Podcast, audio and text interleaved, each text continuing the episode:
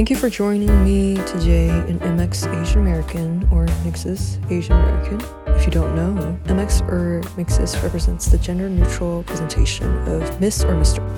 My name is Karen Zhang and I will be your host, guiding you through the Asian diasporic experience with an emphasis on the Asian American experience. Enjoy the show! Welcome back, everyone, to MX Asian American. Today we have Colleen on the show. Um, would you mind introducing yourself first? Hey, Karen. I'm Colleen um, Leung. I'm from Hawaii originally, based in San Francisco today, and the founder of Unmute, where we provide culturally affirming uh, therapy to the BIPOC population. Awesome. Thank you so much, Colleen, for coming on the show. Um, I always like to start with where and how you grew up. Yeah, so I grew up in Hawaii. Um, I'm Chinese American first gen born here in the States. So my parents are immigrants. My mom's from Southern China, my dad's from Hong Kong. Um, they met in Hawaii actually working at a Chinese restaurant. Um, my dad was a Oh, busser, my mom was a hostess, and yeah, boom, there's there's the love story.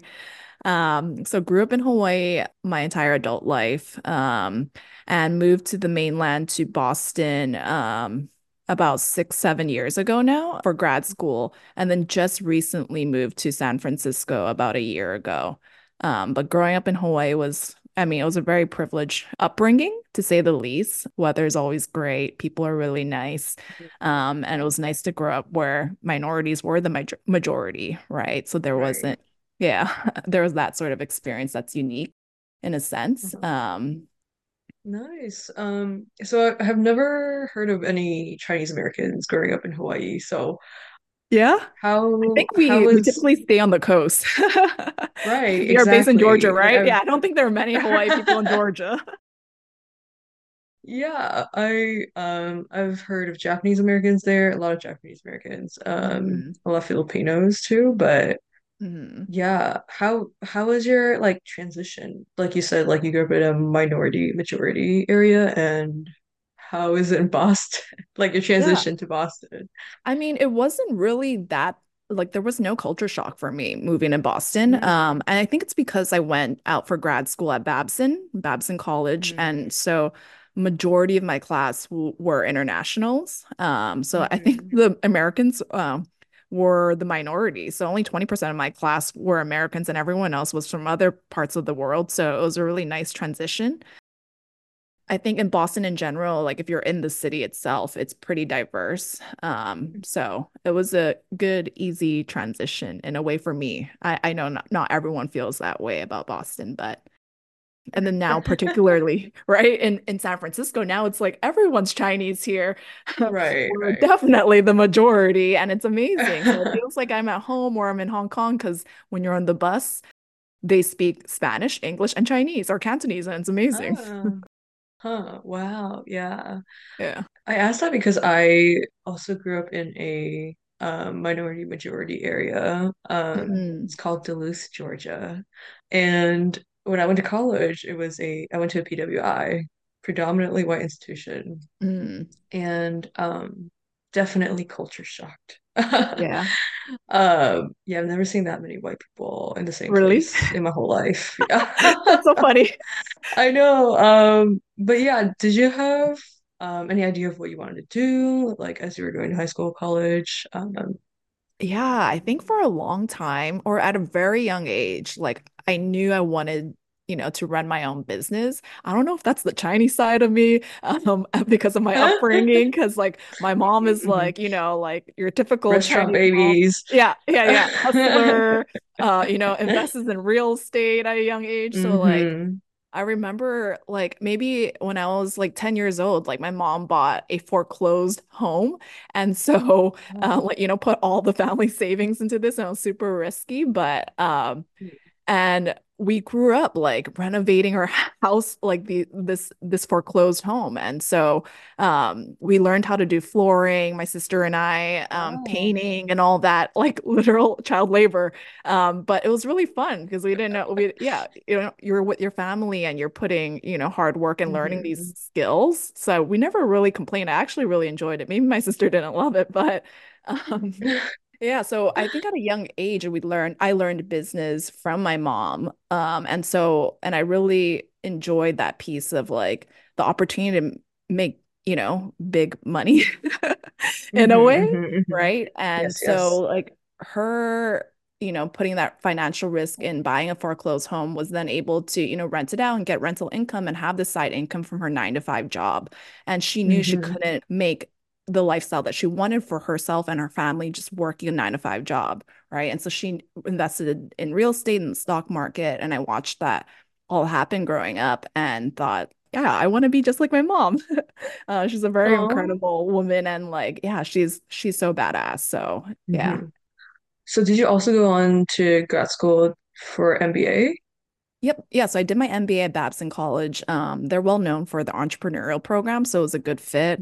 I didn't have a business idea going in, so um, just really thought, you know, would go in with an open mind, meet other folks. So people in my class sold their businesses and then went to Babson, or like they have family businesses they're working on. So was really Mm-hmm. exposed to a lot of people with that sort of culture and mindset, and it almost encourages you. It's like contagious in a way, um, to Uh-huh. you want to do something on your own as well too. And it's not really about doing something right just for the heck of saying I'm an entrepreneur, but I really wanted to solve a problem that was relevant to me. Um, great segue. Um, I guess it sounds like you and your mom had a great relationship growing up. Would you say so? Or like, was there a moment in time where you were rebellious or like fighting Yeah, against her? Yeah. maybe, I mean, maybe she'll say I'm rebellious. I don't think so. I think I was perfect. No, I'm just kidding. But I mean, I don't think I was ever rebellious. Sometimes my mom and I were like, I'm like a copy paste version of my mom.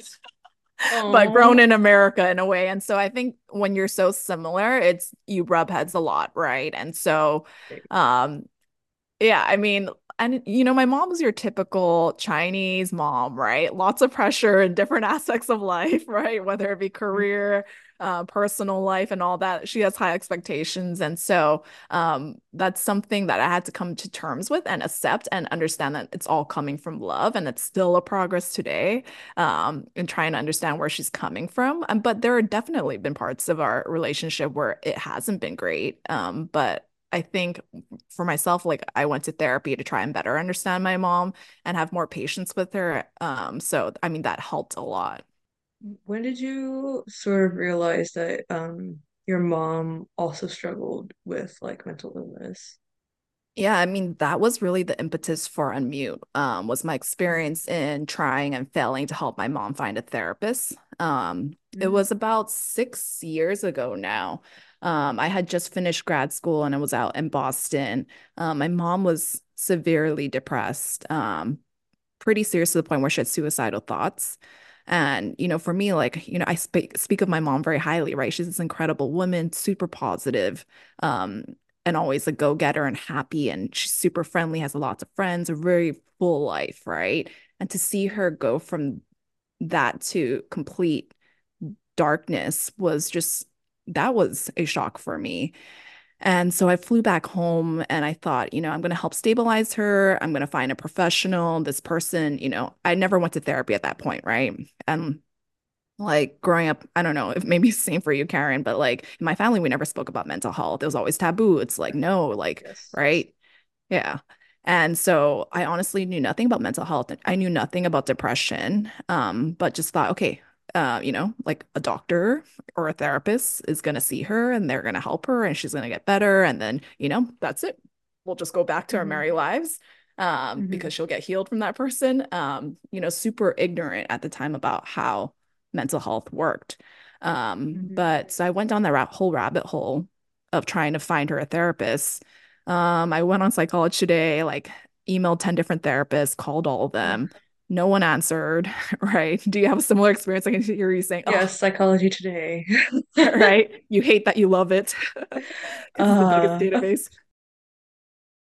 But yeah, so I called 10 different people. Only one therapist called me back.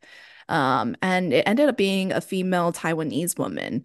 Um, so my mom speaks mm, English, you know, it's ESL, English is a second language, but you know, she can communicate pretty well in English, but she also speaks Cantonese and Hakka as her native language. Um, but Mhm. so I was like, okay, maybe a Taiwanese woman, they can speak in English. It should be a good fit. And so, you know, I sent, I, you know, kind of convinced my mom to try therapy. Um, and eventually she was open to it. I think she was so desperate. It she wasn't initially. There's a lot of stigma for her as well in the beginning, Mhm. but she was open to it. And I was like super proud of myself, right? Like Yeah. convincing your Chinese mom to go to therapy, like that's a Mhm. big thing. Right. Um, and I and I guess yeah. So long story short, you know, I sent my mom off to therapy. I thought things are great, so I flew back home to Boston. A few a few weeks later, the therapist actually calls me and tells me, "Hey, you know, your mom's been no calling, no showing. Uh, I can't keep her on my panel, so I'm gonna have to like terminate her as a patient." And I was like, "What?" uh, the whole time my mom's been telling me she's been going to therapy. Um, but in fact, she was actually lying to me. And so hung up and called my mom quickly and I was like, hey, you know, like therapist just called me. I thought you said you were going. And she's like, no, you know, therapy is just not for me. Don't worry about me. I'll heal myself. Like, like basically, yeah, just shut down the whole therapy option there on the phone. And that that's kind of when it all clicked for me. And I realized how critical or how important it is to provide the right type of therapy and have the right therapist match, especially when you're coming from a community that may distrust mental health care, right? Once you're willing and able to go and try therapy for the first time, we can't fail this population, right? And then I started looking at the data. I'd started doing some research like what's the dropout rate of therapy for people of color in comparison to white Americans. And uh, for people of color, it's one in two will drop out of therapy after their first session. Um, so that's that was my mom. Um, in comparison to one in three white Americans, which is already an incredibly high number. Um, and I thought, you know, that's that's the problem I want to solve. I guess like what what what you kind of told us like what you did like after you found out your mom was severely depressed. Like I guess I was wondering what your emotional state was like. Yeah, well, emotionally, I didn't understand how, like, if I'm being completely honest, I didn't really understand depression. And I, what I didn't show up as the best daughter at that moment. I Mm, remember thinking to her, like, why are you sad? Like, why would you want to end your life? Um, because we have such a beautiful life. Like, don't you want Uh-huh. to see, you know, your daughters grow up and do all these amazing things, have kids, and, you know, be a grandparent and all that? And I just really couldn't empathize in a way and understand why she would want to end her life. And that was because I was super ignorant. I didn't understand how depression work and that is Right. it's an actual disease, like a medical disease, hmm right? The hormones change, your your brain physically changes or biologically changes. And I didn't realize that until I picked up a book that my friend had shared with me. It was called The Upward Spiral. And it just talks about depression from like um more of like ha what happens to your body physically and I could was able to understand more so what my mom was going through and kind of have more, you know, tangible kind of suggestions for her to help her with her day to day, right? It's like going outside and like, you know, finding um, joy in the things that you do um, and doing those things. Um, but yeah, I was at a loss, I think, um, initially. And I tried to push her to do things like um, she loves shopping. So I brought her, you know, to a new shopping mall out in Hawaii. mm And that moment was super pivotal for me or critical for me. Um, I remember sitting in the car. We I drove, um, well, in Hawaii, it's considered far, but I drove like 30 minutes uh, to this new mall. Right. Um, and I was like, okay, I'm gonna take my mom to this new mall. We're gonna go shopping. You know, she's gonna, this is gonna make her happy because, you know, usually we bonded over that. Um, Mhm. but she wouldn't, she couldn't get out of the car that day Mhm. and she told me that she wanted to kill herself and I didn't I I just broke down. I didn't know what to do. I was like, what am I supposed to do, Mhm. mom? Like, am I supposed to send you to the ER? Um, or like, you know, like I didn't know what to do. And I knew to an extent that if we I did admit her, then she would have to go into, you know, an institution and what's going to happen there. Right. Um, so that was really scary. And I don't often share that piece as a part of, you know, as I'm sharing about the company because yeah, it's still it's still very emotional to process um that day too for me. Yeah. Yeah. Well, thank you for sharing. It it it, it does sound like super scary. Like this is the first time you've really seen your mom as like not a super woman, right? Right, Like right. now now the roles are flipped, like you have to take care of her. hmm And and you're still like so young, you don't know how to do that. Yeah, definitely like super super scary and like don't know what to do. Like hmm yeah, I can imagine. Right. And the Um more people I speak with about this, like everyone has their own version of the story, you know? It's like a spectrum and and yeah. yeah, so it did make me feel less alone because I was able to speak to friends hmm about it. Um, and it's just crazy as I've built the company Unmute over the last couple of years, is some of the stories don't always end up as a happy ending, which is super hmm sad. And so I mean, yeah, that's what gets me going every day for Unmute is that, you hmm know, like just one patient at a time, if we're able to help them Right. serve their hmm needs, like, yeah, that's gonna keep me up, you know, keep me going. Yeah. Well, so after you find out that your mom has stopped therapy, what happens next? Yeah, so I took a pause in trying to convince her more. Uh-huh, Um, but and yeah. and yeah, I was like, okay, let me just Chinese first. mothers, they're stubborn. Right, right, right, right. I was like, "Mm, yeah, Yeah. I'm gonna have to think about this one a little. So I was like, and here's me being super Chinese. I was like, let me turn this into a business. Oh my gosh. right? I'm like, let me turn this opportunity into business. And so that's when we launched Unmute. So I had just gotten laid off from my nine to five job because of COVID uh, during shutdown on Google Meets. I remember that day very clearly. Wow. And I was like, oh, I mean, you know, trying to be positive. I was like, maybe it's a silver lining. I can work on Unmute full time. Right. And Uh-huh. so, yeah, what we did, I did. I built um got a team together. We built out a matching platform. And so essentially what we did in the early days um, was we had an intake where people would, you know, tell us about why they're seeking therapy, what they're looking for in a therapist, their own demographics, their preferred demographics of their therapists. And we collected all this data and what we um, called and ran it through what we called our algorithm, quote unquote. Uh, not really an algorithm in the early days, but um, essentially, we, I mean, yeah, that's how the tech world works, right? Everything's an algorithm. mhm. Um, try to make it sexy by saying that, but um, really, it was humans behind it. Um, it was myself and uh, you know a few others. What we called were TheraBuddies. Um, Mm, and like essentially, I was my mom's TheraBuddy in the early days. I was, you know, finding her a therapist, trying to, you know, tell her what happens in therapy based, you know, from my research. And I started going to therapy at that time as well, actually, so I could explain and translate to my mom, you know, hey, in your first few therapy sessions, did your therapist set some goals with you, you know? And I kind of like coached her through um, through that from my own experience, I wanted to create this kind of TheraBuddy model for other first-time therapy se- seekers, especially. Um, so their intake would come into our platform, they paid a matching fee, and then our TheraBuddy would run it through the algorithm. Um, but essentially, um, TheraBuddy also went onto these existing sites, right? Like Psychology Today, Zencare.com, um, all these sites to find about three to five therapist matches for the client or the patient. Um, and then from there, the TheraBuddy will also reach out and do all like, you know, the grunt work for the client or patient um, calling these therapists, emailing them, following up, and trying to schedule a phone consultation. And uh, we also coach folks on uh, like how to have a phone consultation, what questions you should be asking a therapist, how to vibe them out in a way um, to ensure that it is a good fit. And then from there, we book the first session with that therapist and kind of, you know, let them go on their therapeutic journey.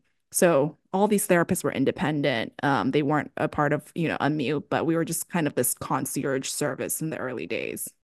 Yeah. Yeah, well, I gotta say, this is such, such like a needed resource for the BIPOC community and TheraBuddies. I love that. Um, yeah, because I remember when I, I mean, I my first time getting therapy was through my college, and there was only one person of color, like therapist. And she was always booked, of course. Right, right, But yeah, definitely a need. Um, so as you're as you were building out um Unmute, like did you encounter any difficulties? Yeah, well, I mean, if we look at things from a macro level, there's a supply and demand um, imbalance, right? There's not, like you were saying, Karen, right? At your university, there weren't enough supply of therapists of Yes. color, but way more demand of people Yep. seeking, right, therapy that are people of color that are looking for that therapist. And so then again, I started doing more research in the space of like what actually makes a good fit, right, of a therapist. And that's when I stumbled on my co-founder's research, um, Dr. Doris Chang out of NYU. Um, and you'll find that ethnic matching doesn't necessarily correlate to better outcomes. It's the alliance or the relationship that you have with the therapist that Mm. um, is correlated to better outcomes, right? To your success in therapy. And perhaps that relationship can be grown faster if, you know, you know, if a person of color is matched with a person of color, but it is also possible to have that alliance with the white therapist and a um, person of color as a patient as well. And that's kind of really where we're trying to double down on at Unmute um, and the research that we're, you know, contributing as well to. Um, at, in a phased approach is to bring on white clinicians, train them in phase two, um, and then see if the outcomes are truly equivalent um, to having, you know, ethnic matching as well. So currently today, what we offer is a 15 week therapy program with um, a therapist. Currently, our therapists are all a um, Asian American. Um, and we're only serving the Asian American population currently as a part of our initial research pilot for the next four months. But then stage two is really to incorporate the white clinicians and then the um, Asian patients to see if there is any difference in our outcomes. So yeah, we're taking a very like um, clinical research approach to validate Oh, our hypothesis. yeah. Well, I like that. And I guess my my initial reaction actually was like when I heard about um training that you guys wanted to bring on white clinicians to train them. I get, would you imagine there would be resistance for Asian Americans who are seeking therapy to have a Yeah. white therapist? Yeah, I mean, I think there might be some resistance, but at the same time, if we can train these white clinicians and kind of certify them, saying like, hey, they they got this culturally culturally affirming, you know, certificate, I I wonder if people would be open to it. Um, my Mhm. my my own personal therapist, I've, you know, I've gone through a few. My the therapist that I vibe best with, she is white. Um, and I've tried, you know, speaking to other Asian therapists as well, and it is a different perspective. But I think Mhm. like um, yeah, I've really bonded over with my white therapist. So I think it's I think people at the end of the day are just looking for someone that they can connect with. And if we're able to train clinicians, white clinicians, to speak about race, right? Um, how to handle those conversations, how to be mindful of their own privilege or where they stand Mhm. in the relationship. Um, I think it's, you know, some studies have already been done at a smaller scale, and, and it is possible to have that alliance, a strong alliance, um, over time. Um, and it's very important to teach the clinicians how to, you know, in the therapy world, what they call managing rupture and repairs. And so essentially that's like when a, you know, when a patient and a therapist have some sort of rupture or, you know, some sort of um, conversation where it um, impacts the relationship. Maybe the therapist said something like um, that wasn't culturally appropriate, you know, or offensive to the client, and the client just, you know, nods their head and kind of continues on. We want to be able to recognize those ruptures, right, and let the therapist know so that they can intervene and then re rebond and build that relationship and repair that relationship again. And so that's kind of where the tech piece is hopefully will come in in the future as well. So use utilizing AI um, to be able to detect ruptures and to alert the therapist, whether they're white or you know, a clinician of color, color, that you know that this is something that you might want to address with your client. Oh, that's super interesting. Um, using AI to detect But Yeah. Um, Mm, yeah, yeah, yeah. I uh, well, to be very honest, I'm uh, skeptical Yeah, about yeah, having a yeah. white therapist, but uh, I'm skeptical, but still open to it. I Um, love it, love it. No, no, no, I hear you, I hear you. but but I think it, it's definitely a vibe thing because, like, personally, I don't think I would want an Asian therapist. Like, but I would definitely want a person of color. Like, I know there are things that might be too close to the community that I would not feel comfortable talking about to an Asian person, Mm, right? right. Um, but No, yeah, sense. I uh, think it depends on where the patient is at, right? And like mhm, what they're yeah, for um why they're seeking treatment. And so I I think in certain scenarios, right, for sure it'll be incredibly beneficial and relevant to match, have ethnic matching. Um, but I wonder if in other scenarios, um, that might not have as much, you know, weight in the correlation to um with the outcomes of that patient.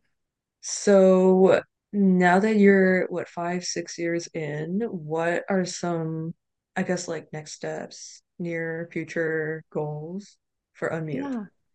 Yeah, right now we're we're kind of heads down. Um, we launched in New York um, in November of this year, where we trained um, a handful of clinicians under a model of care. Um, and then now we're just recruiting patients for the research pilot. Um, so we have a handful of patients who just started um, earlier this month in December. So we're starting to see our first patients trickle in um, a- as a part of the research project. So we're recording their therapy sessions and we're also paying these participants to complete our assessments.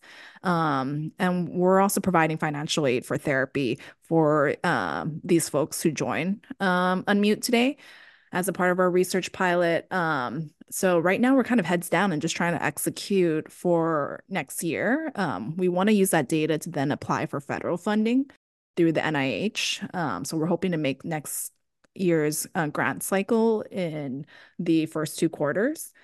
Um, that's kind of where my head's at currently. You know, I try to raise some VC money um in the early days and and I did raise some um money from uh, from one VC and like a few other angel investors, but it just doesn't seem to be the best route for us moving forward. So, um, federal funding, one, it's non-dilutive, so that's appealing to me hmm as a founder. Um, but two, it's just more aligned in terms of our goals. Like it's gonna, this is a Yeah. long journey. You know, we're not gonna get all these outcomes in, you know, two to three years and have like an exit in five years.